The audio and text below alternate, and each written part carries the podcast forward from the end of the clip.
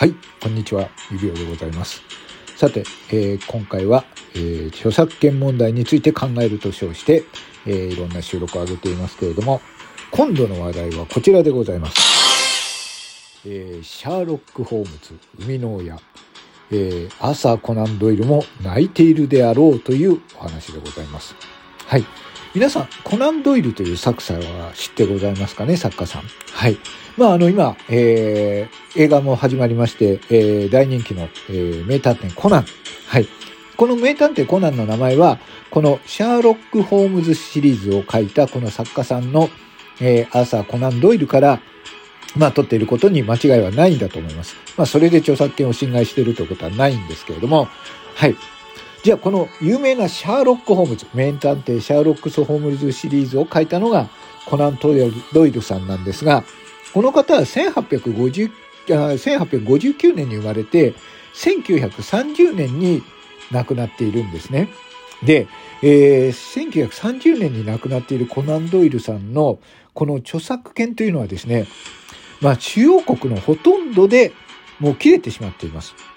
日本では1991年、えー、ドイルの、えー、ふるさとのイギリスでも2000年いっぱいで満了していて、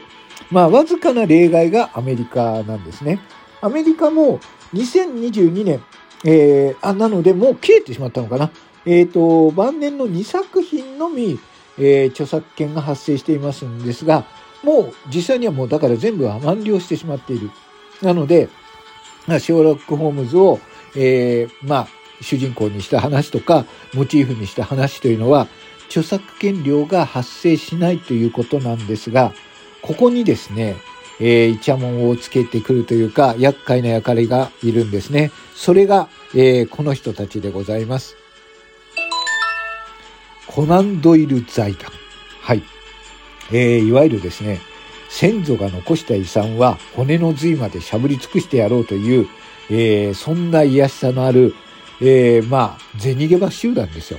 はい。実際にはですね、これあの、コナンドイルからものすごい遠縁の人たちなんですけれども、まあ、えっ、ー、と、この人たちがですね、えー、コナンドイルの、えー、権利を主張して、えー、自分たちは、まあ、このコナンドイルの、えー、権利をね、大事に扱ってもらうために、あれを管理しているという、えー、コナンザイル大山というのを、まあ、小さな組織を作ってるんですけれども、じゃあ何をしているかというと、まあ、ショアロック・ホームズと名が付いているものとか、それを、えー、まあ、パロディとか、モチーフにしたものに対して、えー、私たちはコナンドイル財団、えー、私たちが、えー、このコナンドイルの作品、シャーロック・ホームズに対する作品を管理している。それを、権利を管理していると言って、作品にするんだったら、私たちにその権利使用料を払いなさい。実際には、えー、これ、あの、半径切れてしまってますから、どう作ろうが構わないんですけれども、ただね、コナンゾイル財団なんていうふうに言われて、権利を侵害されているなんていう。で、これの、この人たちのせこいところが、大金を請求しないらしいんですよ。え、あの、ど、え、あの、権利を侵害してないと思う。いやいや、私たちのあの、コナン大財団は、あなたたちがシャーロック・ホームズとそのまま宣伝使うことはちょっと許せない。もうだったら訴訟しますよ。訴訟されたくなかったら、10万円払ってください。ぐらい。5万円払ってください。10万円なんですか？そうです。10万円払ってくれれば。そうすると厄介なことね、映画制作会社とか、えー、作家さんとか、えー、漫画家さんなんかは、厄介なことになるんだったら10万円だったらいいかというふうに払っちゃうんですよ。はい。払っちゃうがために、このコナンザイル財団というのは生き残っていらっしゃるという感じなんですよね。ただですね、2020年、えー、ネットフリックス社は違いました。えー、エノーラ・ホームズの事件簿というのを、えー、これドイ、ドイル財団の許可を取らずに制あの制作したんですね。はい。えっ、ー、と、これはまあ、あの、シャーロック・ホームズシリーズのいずれのストーリーとも全然違うんですけれども、まあ、エノーラ・ホームズと、の、エノーラのホームズという、えあくまでもまあ、ホームズを、まあ、えー、基調とした、えー、作品ではないかというところ。で、これに対して、まあ、えー、モチーフにしてんだから、お金を払えというふうに、えっ、ー、と、いう方で、いやいや、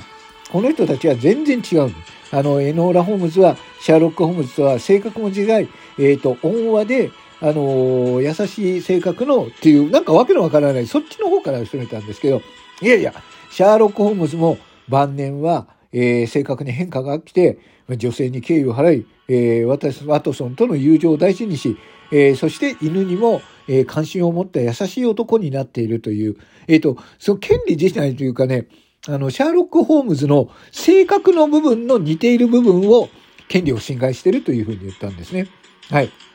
で、まあ、その、えー、変な奇弁な、まあ、裁判も、えっ、ー、と、まあ、これはもう裁判にもならないだろうなということで、えー、こうして、えっ、ー、と、いや、権利は、えー、まあ、判権使用料は払いませんよということで、ネットフリックスは断った。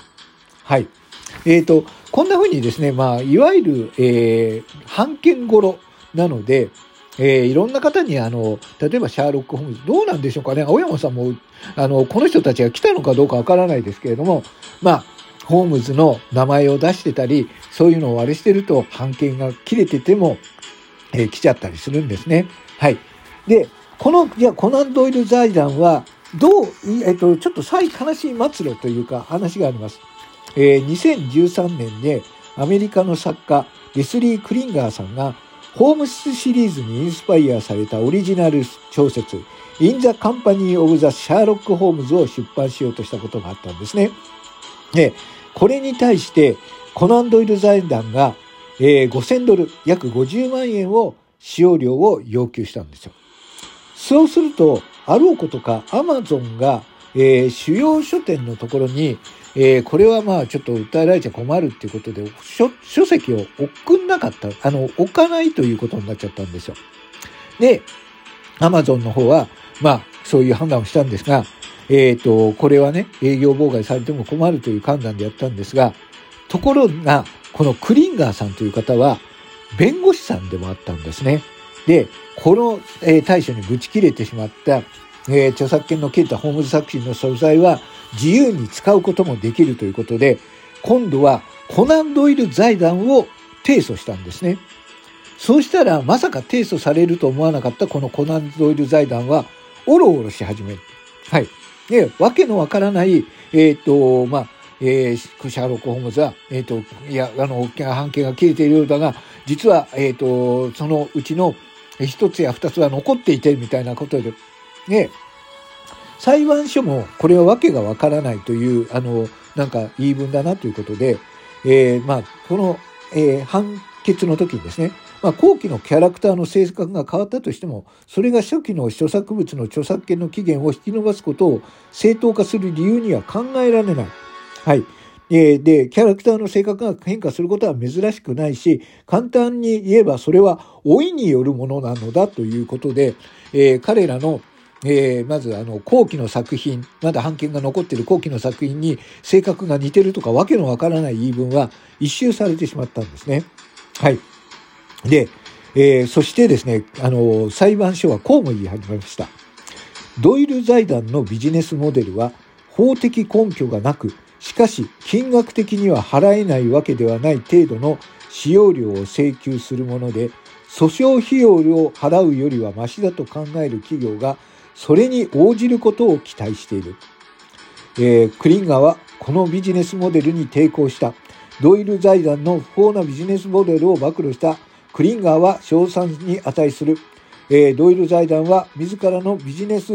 モデルを変える時が来ましたというふうに裁判が、裁判長が言ったということで、こうしてですね、えー、クリンガーの、えー、費やした訴訟費用約3万ドル、300万円もドイル財団が支払うように命じたということで、もはや裁判所から、えー、このドイル財団というのは正式に著作権ヤ座と認定されたという話でございます。はい。えー、まあ、名探偵シャーロック・ホームズ、